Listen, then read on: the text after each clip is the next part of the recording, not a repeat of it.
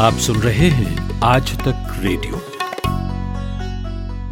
आपने अक्सर सुना होगा कि हृदय रोगी को, यानी जिस व्यक्ति को हार्ट रिलेटेड समस्या है, उसे ज़्यादा कोलेस्टेरॉल वाला खाना नहीं खाना चाहिए। या कभी कभी कुछ बीमारियाँ ऐसी भी होती हैं, जिनकी जाँच के बाद डॉक्टर दिल से जुड़ी एक जाँच ईसीजी करवाने के लिए कहते हैं। आखिर क्यों कहते हैं डॉक्टर ऐसा, और हृदय संबंधी रोग कौन से होते हैं? हेलो डॉक्टर, में आज हम बात इसी विषय पर करेंगे।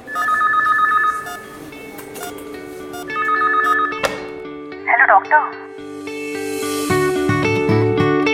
हेलो डॉक्टर, आज तक रेडियो की एक खास सीरीज़ है, जिसमें हम आपकी हेल्थ से जुड़े हुए सवाल, स्पेशलिस्ट डॉक्टरों से पूछते हैं और कुछ जानकारी, कुछ टिप्स आपके लिए लेकर आते हैं।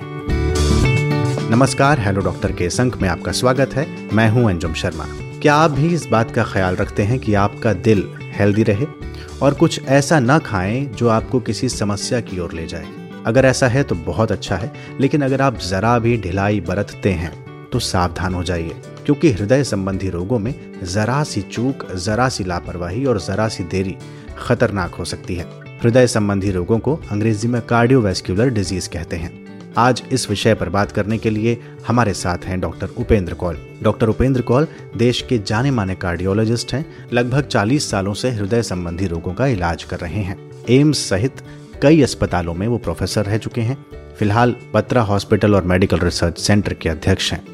मेडिकल क्षेत्र में अपनी सेवाओं के लिए भारत सरकार डॉक्टर उपेंद्र कौल को पद्मश्री से सम्मानित कर चुकी है। डॉक्टर उपेंद्र कौल बहुत बहुत स्वागत है आपका हेलो डॉक्टर के संख में। धन्यवाद।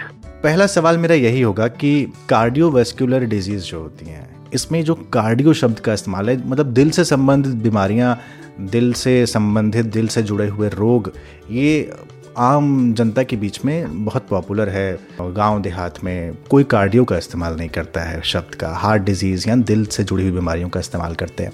ये जो कार्डियो शब्द है, एक तो इसका मुझे महत्व समझाइएगा कि ये कार्डियो शब्द का इस्तेमाल हम लोग क्यों करते हैं और ये कार्डियोवेस्कुलर डिज़ीज़ होती क्या है? ऐसा है कि कार्डियोवेस्कुलर का मतलब होता है कार्डियो मीन्स हार्ट दिल।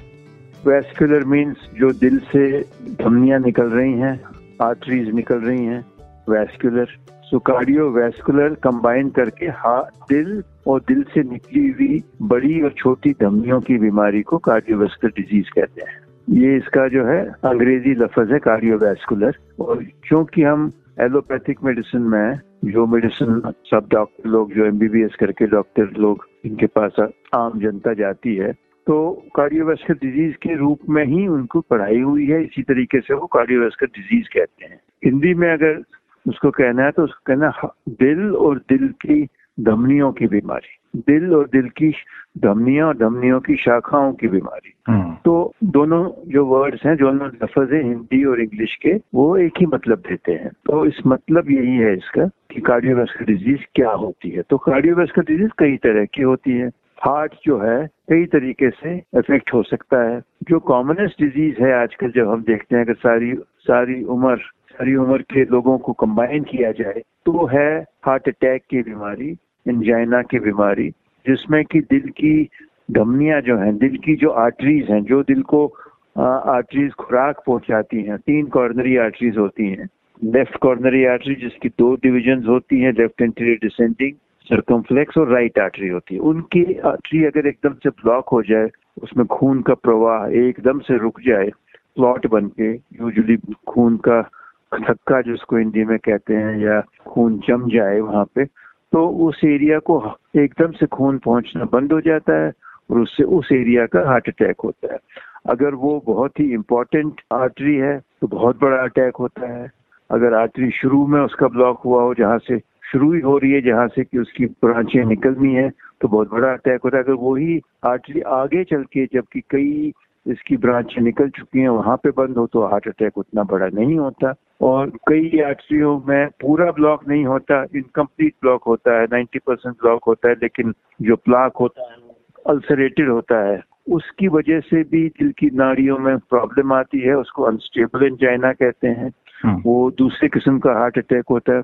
तो ये सबसे कॉमन हार्ट की बीमारी है अगर सारी उम्र को सारी एजेस को कंबाइन किया जाए।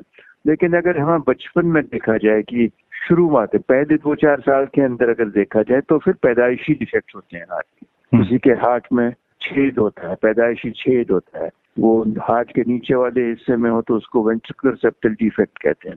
ऊपर वाले हिस्से में हो तो उसको एट्रियल सेप्टल डिफेक्ट कहते हैं। या कुछ एबनॉर्मल कनेक्शन हो दो नसों में आपस में कनेक्शन हो रहा हो तो वो भी एक रिलेटिवली कॉमन प्रॉब्लम है बट पैदाइशी पीडीए होता है पेटेंट डक्टस आर्टीरियोसिस ठीक। तो ये मैं कुछ एग्जांपल्स दे रहा हूँ समझाने के लिए।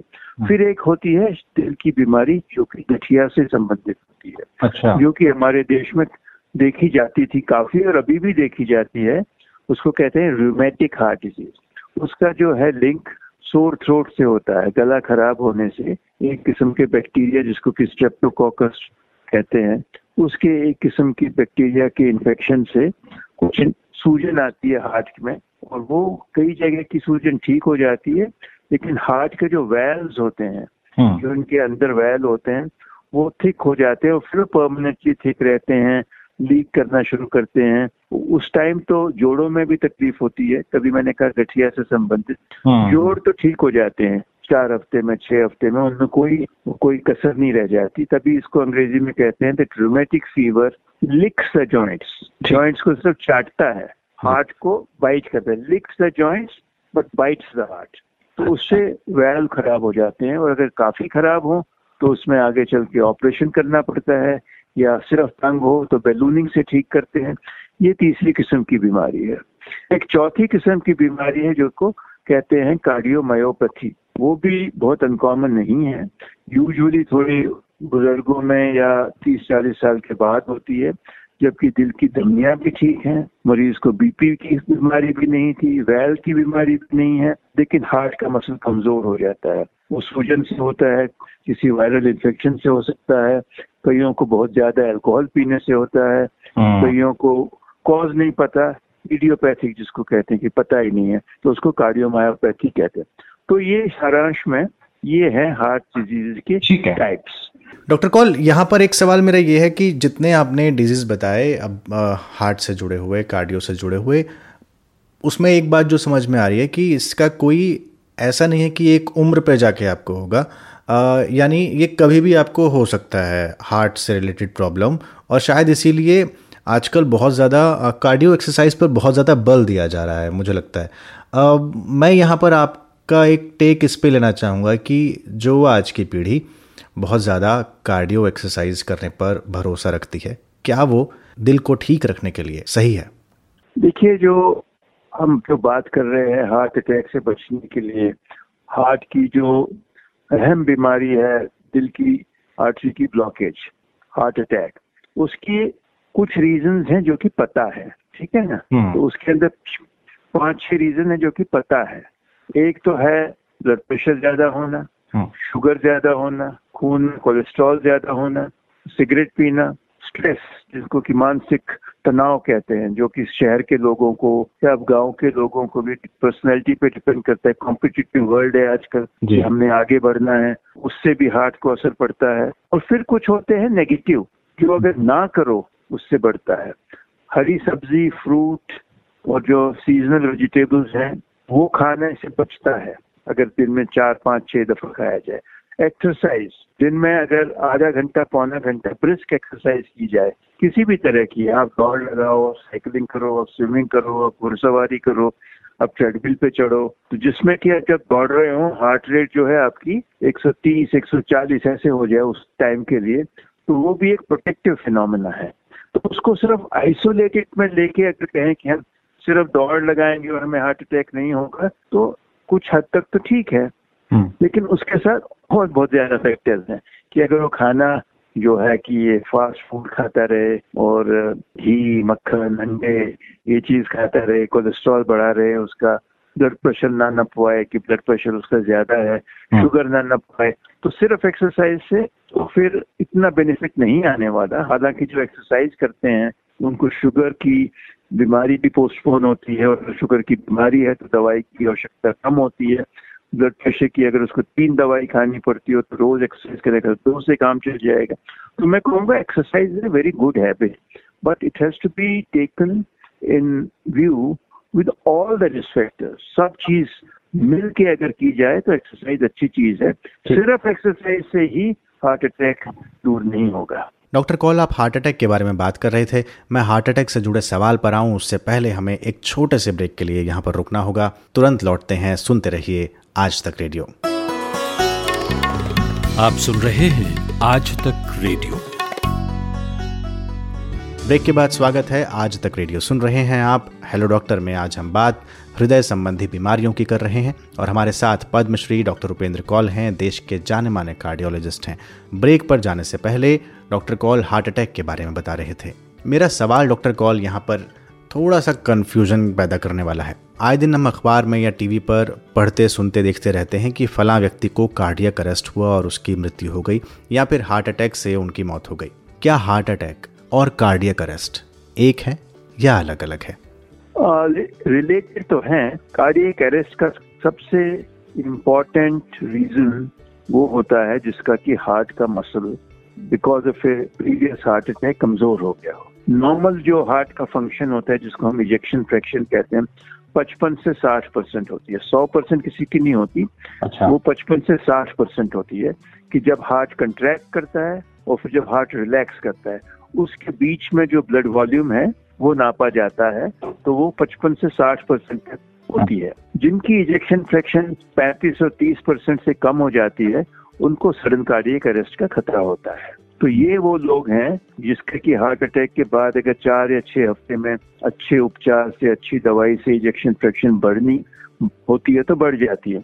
लेकिन अगर वो कम ही रहती है तो इन लोगों को सडन कार्डियक डेथ का रिस्क होता है। और यही लोग हैं जिनको कि आजकल हम एक स्पेशल मशीन लगाते हैं पेसमेकर जैसी, जिसके अंदर की डिफिब्रिलेटर होता है, जो कि शॉक देता है जैसा कि रेलवे स्टेशन पे एयरपोर्ट पे सिनेमा हॉल में इनफैक्ट इन कई कंट्रीज़ में तो जो बड़े मॉल्स होते हैं, उसमें भी जहाँ बहुत लोग इकट्ठे होते हैं और ऐसा किसी को अगर कार्डियक अरेस्ट हो जाए तो अगर उसको दो मिनट में, या ज़्यादा से ज़्यादा तीन मिनट में शॉक दे दिया जाए तो उसकी ज़िंदगी बच सकती हाँ। तो कार्डियक अरेस्ट कॉमनेस्ट कॉज तो ये है। हाँ। और कुछ कॉजेज हैं कि किसी की हार्ट रेट एकदम से ज़ीरो हो जाए हार्ट ब्लॉक वो यूजुअली वार्निंग देते हैं कि उनको चक्कर आते हैं या कभी फेंट हो जाते हैं पल्स देखो तो तीस है तो उसमें कंप्लीट हार्ट ब्लॉक है। दिल की जो तारें होती हैं मसल को चलाने पंप कराने के लिए ठीक से बिजली की तारें होती हैं हार्ट में। हाँ। वो कई बार एज के हिसाब से डिजनरेट कर जाती है। जैसे आपके घर के बिजली के कनेक्शन चालीस पचास साल की तार लगा रखी हो तो बिजली चली गई बुलाया तो कहिए तो तार ही खराब हो गई बल्ब ठीक है। तो वो तारों की बीमारी होती है तो उसका भी इलाज पेस मेकर होता है क्योंकि इसकी पल्स रेट कम है। जो मैंने बताया था कार्डियक अरेस्ट के लिए वो आईसीटी होता है हाँ। हालाँकि उसमें भी बैकअप पेस मेकर होता है। लेकिन इस मरीज़ को जिसका हार्ट का फ़ंक्शन ठीक है लेकिन सिर्फ़ बिजली की तारों की खराबी है जिसकी वजह से ईसीजी में बंडल ब्रांच ब्लॉक वगैरह आता है या हार्ट ब्लॉक होता है उसको पेस मेकर की ज़रूरत होती है आईसीडी की ज़रूरत नहीं होती। वो पेस मेकर हार्ट को करंट देता है सत्तर बार। साठ बार जितनी भी ज़रूरत हो, उसकी उम्र के हिसाब से। ठीक है, डॉक्टर उपेंद्र कौल, एक सवाल ये भी बहुत कॉमन है कि अगर आप बहुत ज़्यादा घी खाएँगे, बहुत मक्खन खाएँगे, जैसा कि आपने भी अपने पिछले जवाब में कहा कि बहुत घी खाते हैं या मक्खन खाते हैं तो ऐसा आप एक्सरसाइज कर लेंगे तो ऐसा नहीं है कि आपको वो खतरा टल जाएगा। तो क्या कोलेस्ट्रॉल बढ़ना या फिर इस तरह की चिकनाई वाली चीज़ें खाना एलोपैथी से इतर अगर आप जाएँ तो कई जगह ऐसा कहा जाता है एक चम्मच घी खा लेंगे तो बहुत कुछ हो, होगा नहीं उससे खाना बहुत ज़रूरी है। मेरा पूछना ये है क्या वाकई में चिकनाई वाली चीज़ें अगर आप खाते हैं हार्ट पर असर पड़ता है? देखिए जो कोलेस्ट्रॉल ब्लड में होता है खून में जो कोलेस्ट्रॉल की मात्रा होती है उसमें 30 परसेंट जो कोलेस्ट्रॉल है वो हमारे खाने पीने से है। सत्तर परसेंट जो कोलेस्ट्रॉल होता है वो लिवर बनाता है। आप बिल्कुल खाना घी और कोलेस्ट्रॉल खाना बंद कर दे तो कोलेस्ट्रॉल ब्लड में ज़ीरो नहीं होता तो भी अच्छी क्वांटिटी में होगा। हाँ। अब जिनको की कोलेस्ट्रॉल ब्लड में बहुत ज़्यादा हो जाए और अगर उसको कोई हार्ट की प्रॉब्लम नहीं है तो हम कहते हैं उसमें एक एलडीएल कोलेस्ट्रॉल होता है, जिसको कि हम कहते हैं बैड कोलेस्ट्रॉल खराब कोलेस्ट्रॉल वो उसकी मात्रा जो है, हम समझते हैं कि हिंदुस्तानियों में, जिनको कि हार्ट अटैक की जो है प्रीडिस्पोजिशन थोड़ी ज़्यादा होती है कई वजहों से तो उनमें एलडीएल कोलेस्ट्रॉल सौ से कम होना चाहिए। और जिनको एक बार ही हार्ट अटैक हो चुका है एंजियोप्लास्टी हो गई है बाईपास सर्जरी हो गई है एंटेना के लिए, उनका हम कहते हैं कम से कम सत्तर से कम होना चाहिए। और आजकल तो हम ये भी कहते हैं कि 50 से कम होना चाहिए। तो वो जो है, उतना कम कोलेस्ट्रॉल जो है, खाने पीने तो परहेज करना ही चाहिए, लेकिन उसके अलावा उनको दवाई खानी पड़ती है, जिसको कि बहुत कॉमनली अवेलेबल दवाई है statin group of drugs atorvastatin rosuvastatin तो वो जो है ब्लड कोलेस्ट्रॉल को 30 परसेंट, चालीस परसेंट कम कर देते हैं। तो घी, एक चम्मच घी खाने से तो मुझे नहीं लगता कुछ ऐसी बहुत कोई कयामत आने वाली है। लेकिन अगर किसी का कोलेस्ट्रॉल वैसे ही थोड़ा ज़्यादा है और वो आदि की जो है टिक्की मक्खन की खाए पराठे खाए दही में तल के खाए दिन के पाँच अंडे खाए जिसमें कि येलो ऑफ़ द एग होता है वो कोलेस्ट्रॉल हाँ, से हाँ। भरा होता है। तो उसका जो है मैंने बताया तीस परसेंट तो खाने पीने से होता है तो वो वहाँ से भी बढ़ेगा। हाँ। तो कम तो इसलिए exercise diet which is low in cholesterol zero cholesterol कोई नहीं कह रहा। Low in cholesterol combined with regular exercise mm. and other good habits which I already told you, leafy vegetables, checking your blood pressure, keeping it below 130, 80, 140, 80, uh, keeping your blood sugar within normal limits. तो ये चीज़ें अगर हर साल में एक बार कर ली जाए जिसको कि कहते हैं चेकअप करा लो ये सिंपल चेकअप है तो उससे पता चल जाता है कि किस व्यक्ति को आगे प्रॉब्लम आने का चांस ज़्यादा है और आजकल हमारे पास मुफीद दवाइयाँ हैं मेजर्स हैं साइंस बढ़ गई है काफ़ी तो वो चीज़ मैं उन्हीं उन्हीं दवाइयों पर डॉक्टर जी आ, मैं उन्हीं दवाइयों पर आ रहा हूँ जिस तरह आपने बोला कि इजीली अवेलेबल हैं दवाइयाँ आप ले सकते हैं तो क्या बिना डॉक्टर को दिखाए ओवर द काउंटर ड्रग लेना क्या सेहत के लिए सही है? बिल्कुल भी नहीं। कोलेस्ट्रॉल लोवरिंग मेडिसिन जो है सबको नहीं खानी होती। एक वक्त ये भी आया था कि कहा था कि जैसे नमक में आयोडीन डालते हैं तो स्टेटिन क्यों ना डाल दिया जाए?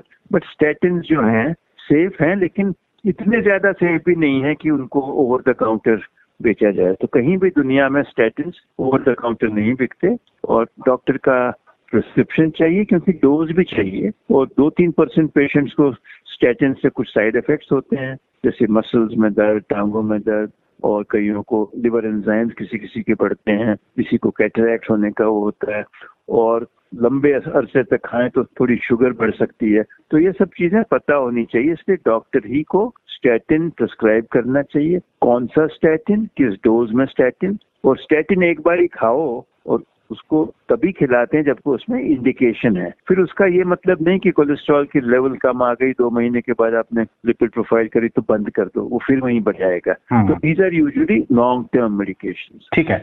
एक लोग कहते हैं कि एक इम्पोर्टेंट जवाब मैं दूँगा क्योंकि इसका काफ़ी मिथ है कि एक गोली एस्प्रिन की खा ली जाए तो कल्याण हो जाता है ठीक हो हाँ, हाँ। जाता है। लेकिन इसके काफ़ी रिसर्च हो चुकी है। Aspirin is a very useful drug only for people जिनको कि एक बार हार्ट अटैक हो चुका है एंजियोप्लास्टी हुई है बाईपास सर्जरी हुई है। लेकिन जिसको ये चीज़ें नहीं हुई हैं, उसमें एस्प्रिन से फ़ायदा कुछ नहीं, थोड़ा नुकसान हो सकता है ब्लीडिंग का। So aspirin is not meant for all मैं स्प्रिंट की बात करने जा रहा था, आपने जवाब दे दिया। बहुत शुक्रिया उस चीज़ का, डॉक्टर। इससे पहले मैं अंतिम सवाल पर आऊँ। एक सवाल ये पूछना चाहता हूँ कि इससे जुड़ी बहुत सारी बीमारियाँ और भी होती हैं और बहुत सी और बीमारियों से जुड़ी हुई दिल की बीमारी भी होती है। मिसाल के तौर पर अगर आपको मैंने देखा है कई बार, अगर आपके बाएँ कंधे में दर्द है या फिर आपका शुगर या फिर आपके थायराइड लेवल बहुत ज़्यादा बढ़ रहा है, आपके पैर में दर्द है तो डॉक्टर आमतौर पर बोलते हैं कि आप ईसीजी करा के देख लीजिए। मेरा ये आपसे जानना चाहता हूँ और एक लेमैन टर्म में मैं चाहता हूँ कि हमारे लिसनर्स इस बात को सुने कि वो कौन सा सही मौका होगा या फिर वो कौन सी सही स्टेज है, जब आपको अपना ईसीजी करा लेना चाहिए और आपको सुनना चाहिए कि आपका दिल में आप कुछ दिक्कत हो रही है। ईसीजी या इलेक्ट्रोकार्डियोग्राम जो है, वो दिल की जो है कंडीशन मसल की कंडीशन बताता है। कोई डैमेज तो नहीं हुई है। और एक सिंपल टेस्ट है और वाइडली अवेलेबल टेस्ट है। इसका जो यूज़ है, अगर किसी को हार्ट अटैक के लक्षण हो रहे हैं, किसी को छाती में दबाव अचानक से सांस फूलना, अचानक से एकदम से धड़कन बढ़ गई और उसके बाद पसीने आ रहे हैं, उल्टियाँ आ रही हैं बेवजह, साथ में उसको घुटन हो रही है। तो ये हार्ट अटैक के लक्षण होते हैं। और इसमें अगर डायग्नोसिस जल्दी से जल्दी किया जाए तो मरीज़ के, उस इंसान के बचने का चांस बड़ा अच्छा रहता है। तो उसको तुरंत ईसीजी करा लेना चाहिए। बिना उसके पहले डॉक्टर के जाए वक्त से पहले भी अगर वो ईसीजी करा ले तो डॉक्टर को मदद मिलेगी, क्योंकि ईसीजी हो चुका है। अगर वो ईसीजी e बिल्कुल नॉर्मल है तो actually heart attack rule out हो गया उस वक्त। ये नहीं कि हार्ट की बीमारी रूल आउट हो गई हार्ट अटैक रूल आउट हो गया तो फिर और धीरे धीरे टेस्ट किए जा सकते हैं। बट ईसीजी का तो ये और किसी की एकदम से धड़कन 170 180 हो गई और चले जा रही है तो एकदम से ईसीजी कराए तो उसमें हार्ट की रिदम पता चल जाती है कि ये क्या है। ये खतरनाक हार्ट रिदम है कि ये ऐसी रिदम है कि जैसे दौड़ने पे भी हार्ट रेट ये वो है। तो ये सब जो है ECG is a very valuable investigation and uh, बहुत ही इम्पोर्टेंट ये चीज़ है कि वाइडली अवेलेबल है। ठीक है। अंतिम सवाल मेरा डॉक्टर उपेंद्र कौल ये क्या खाया जाए और क्या ना खाया जाए कि दिल की बीमारियों से आप बचे रहें हृदय संबंधी रोग आपको ना हो या फिर प्रारंभिक स्तर पर आपको हो भी जाए तो क्या करना चाहिए तुरंत उसी टाइम कि आप उससे बच सकें, डॉक्टर के पास पहुँच सकें। देखिए, खाने पीने में एब्सोल्यूट डूज एंड डोंट्स नहीं होते कि आप ये खाना ही बंद कर दें तो आपको हार्ट अटैक ही नहीं होगा, वो तो बात हुई नहीं। लेकिन उसमें इन जनरल प्रिंसिपल जो है, दिन में आप चार, पाँच दफ़ा हरी सब्ज़ी, फल और ये जो सीजनल चीज़ें जो होती है ना, ये नहीं कहेंगे कि आप जून में ताजे ताजे सेब मांग के लाइए तो नहीं होते। कश्मीर में सितंबर, अक्टूबर में निकलेंगे। तो ये जो है कॉमनली अवेलेबल वेजिटेबल्स खीरा, जैसे आजकल खूब खीरा मिल रहा है, गाजर मिल रही है, ककड़ी मिलती है गर्मियों में। ये चीज़ें जो हैं, ये कैलोरीज नहीं होती, लेकिन ये आपको सेटिस्फेक्शन देती हैं कि आपने कुछ खा लिया। आपने दो, तीन, चार बादाम खा लिए, अगर पॉसिबल है, दो, तीन अखरोट खा लिए।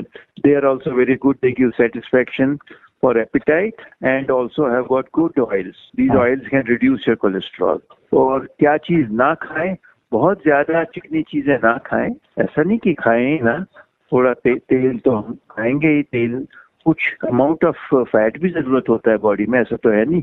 हमारा पूरा नर्वस सिस्टम तो फैट से बना हुआ है।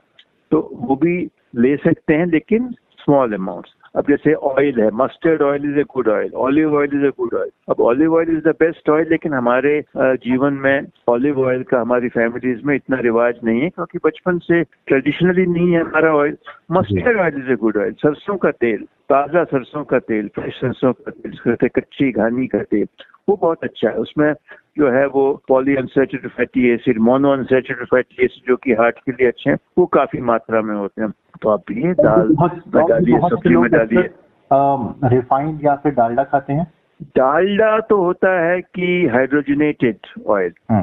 मतलब उसमें वो ऐसा होता है कि जो तेल सर्दियों में जम जाता है तो वो अच्छा तेल नहीं होता हाँ।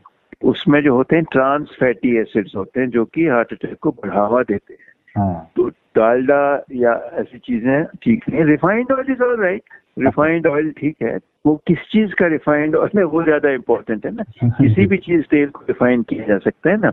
हाँ। अब जैसे पाम ऑयल है palm oil is not consider to be a good oil अब सरसों का तेल मैंने कहा वो भी रिफाइंड होता है वो बहुत अच्छा है। मूंगफली का तेल है वो भी अच्छा है। Coconut oil is not good मेरे सवाल का दूसरा हिस्सा डॉक्टर जी।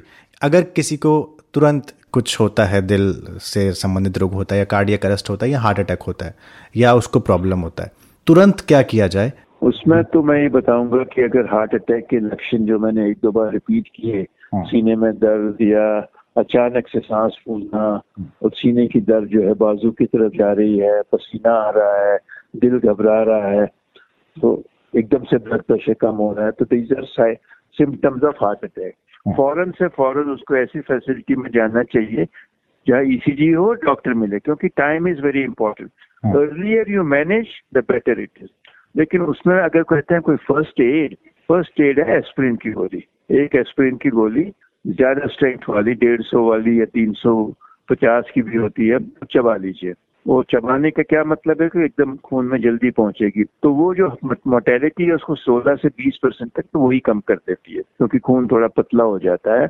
उसके बाद आप नियरेस्ट हॉस्पिटल में जाइए जहाँ अगर हार्ट अटैक कंफर्म्ड है तो आजकल इंजेक्टेबल दवाइयाँ होती हैं जो कि क्लॉट हाँ। को घोल देती हैं थ्रोम्बोलिटिक एजेंट्स स्ट्रेप्टोकाइनेस यूरोकाइनेस और जो सबसे पॉपुलर है tenecteplase that is all available तो वो दीजिए उसके बाद तो ऐसी जगह जाना चाहिए जहाँ की कैथ लैब हो जहाँ की सीसीयू हो वहाँ जाइए जहाँ की हार्ट अटैक का अच्छा उपचार हो जाए जल्दी से जल्दी। Time is very important 90 minutes के अंदर अगर इलाज हो गया तो समझो कल्याण हो गया। और अगर आप चार घंटे छह घंटे के बाद गए तो फिर तो वो कॉस्मेटिक इफ़ेक्ट हो गया। हाँ जी हमने कर दिया था हुआ कुछ नहीं। जी। बहुत शुक्रिया डॉक्टर उपेंद्र कौल। आपने बहुत अच्छे से समझाया विस्तार में कि कार्डियक अरेस्ट और हार्ट अटैक में क्या एक तो अंतर है और क्या होती हैं कार्डियोवास्कुलर डिज़ीज़ और आप कैसे उनसे बच सकते हैं क्या खाना चाहिए क्या नहीं खाना चाहिए ऑयल्स कौन से इस्तेमाल करें कौन से ना करें। इन सब के बारे में बहुत विस्तार से आपने समझाया हमारे लिए समय निकाला हमसे बातचीत की। बहुत बहुत शुक्रिया सर। चलिए शुक्रिया आप लोगों का भी शुक्रिया। थैंक यू तो ये था आज का हेलो डॉक्टर जिसमें हमने कार्डियक डिज़ीज़ यानी दिल से जुड़ी बीमारियों की बात की। आपको हमारा ये अंक कैसा लगा? आप अपना फीडबैक हमें ईमेल कर सकते हैं। हमारा ईमेल पता है रेडियो एट आज तक डॉट कॉम आप भी अगर डॉक्टर से कुछ सवाल पूछना चाहते हैं या किसी विषय पर आप चाहते हैं कि हम चर्चा करें तो वो भी हमें लिखकर ज़रूर भेजिए अपने नाम और पते के साथ। अगले मंगलवार फिर से हाजिर होंगे आपकी हेल्थ से जुड़े नए सवालों और उनके जवाबों के साथ। तब तक के लिए मुझे यानी अंजुम शर्मा को दीजिए इजाज़त और अपनी सेहत का ख्याल रखिए। नमस्कार।